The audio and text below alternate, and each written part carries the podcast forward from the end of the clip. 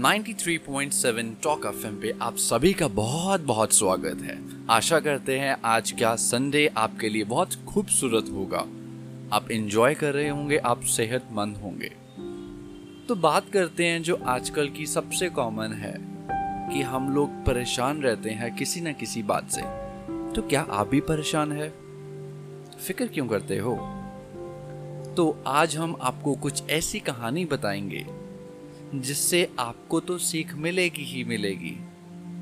आपके अंदर एक हृदय परिवर्तन होगा जिससे आप अपनी मंजिल की ओर बढ़ पाएँगे। तो अगर कहानी अच्छी लगे तो मेरे लिए ना सही, किसी और के लिए ना सही, सिर्फ़ अपने लिए ताली बजाकर अपना हौसला बुलंद ज़रूर कीजिएगा। सो बढ़ते हैं कहानी की तौर। ये कहानी है एक राजा की। एक राजा जो बहुत ही बलवान था, लेकिन उस राजा की एक आँख नहीं थी और दूसरा एक टांग नहीं थी। अब राजा तो बहुत बलवान था, लेकिन दिखने में खूबसूरत नहीं था।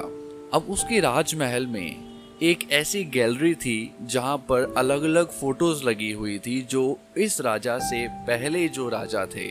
और वो तस्वीरें कुछ यूँ बयां करती थी जैसे उन्होंने कुछ बहुत बलिदान वाला काम किया हो। बहुत अच्छे अच्छे कार्य करते हुए कि पेंटर्स ने उनकी फ़ोटो बनाकर उस गैलरी में लगाई थी। जो भी देखता था, वो खुश होता था कि इस राज का जो राजा था, वो बहुत ही बलिवान था। अब इस राजा को ये फ़िक्र हो गई कि बलिवान तो मैं भी हूँ, लेकिन तस्वीर सुंदर कैसी बनी जाए? क्योंकि उसको पता था कि उसकी एक आँख की वजह से वो इतना सुंदर नहीं दिखता है और उसकी एक टांग भी नहीं है। तो वो बहुत चिंतित होने लगा। उसने अपनी मंत्री से ये बात शेयर करी। मंत्री ने बोला, राजा साहब, आप एक काम कीजिए। प्रजा में से जितने भी पेंटर्स हैं, आप उनको कल सुबह की सभा लगनी है, दरबार सजना है। आप वहाँ पर उनको बुलाइए और उनसे अच्छी अच्छी तस्वीर बनाने को कहिए। और तस्वीर के बदले उनको जेवर, हीरे, मोती एज अ गिफ्ट उनको दीजिए। अब जब ये बात राजा को अच्छी लगी तो उसने ऐलान कर दिया कि कल सुबह के दरबार में प्रजा के सारे पेंटर्स हाजिर हों।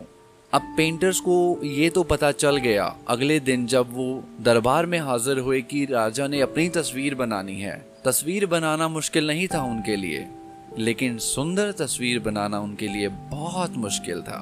तो ये बहुत बड़ी परेशानी थी राजा की, राजा के साथ उन पेंटर्स की भी।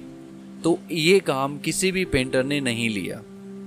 तो उसमें से एक लड़के ने उस प्रजा में से खड़े होकर राजा को विनती की कि, हे राजा, ये अवसर मुझे दिया जाए। सभी पेंटर्स बहुत हैरान हुए कि ऐसा क्या कर लेगा। ना तो राजा की एक आँख है, ना राजा की एक टांग है तो तस्वीर बनाएगा तो बनेगी कैसे? सुंदर कैसे बनेगी? वो बालिक बहुत ही समझदार था। उसने क्या किया?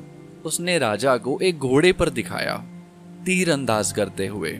तो घोड़े पे इस कदर बिठाया जिस तरफ़ उनकी पूरी लात थी, उस तरफ़ का चित्र बनाया और साथ में तीर अंदाज के लिए जो हम एक आँख को बंद करके निशाने पे तीर छोड़ने से पहले हम जो एक निशाना बनाते हैं, उसके लिए एक आँख बंद करनी पड़ती है। तो उस बालक ने राजा की वो आँख बंद कर दी जो उसकी आँख नहीं थी। देखने में जो उसने तस्वीर बनाई, बहुत ही सुंदर बनी।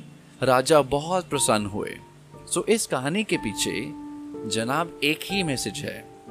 परेशानी कुछ भी हो, उसका रास्ता ज़रूर होता है। वो चाहे आपको पसंद आए या ना आए, वो बात अलग है। लेकिन आपको रास्ता ज़रूर मिलेगा उस परेशानी से निकलने के लिए।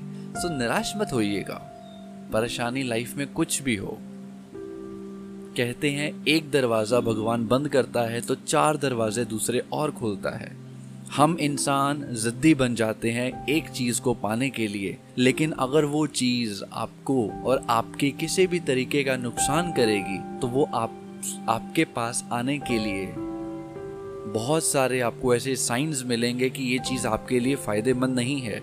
हम सोचते हैं वो हमारी परेशानी है, लेकिन उसका रास्ता ज़रूर होता है।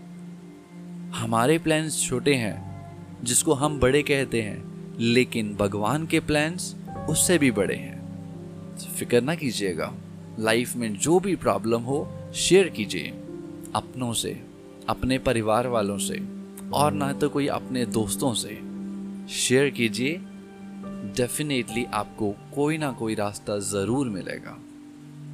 बने रहिए 93.7 टॉक एफएम जसप्रीत आरजे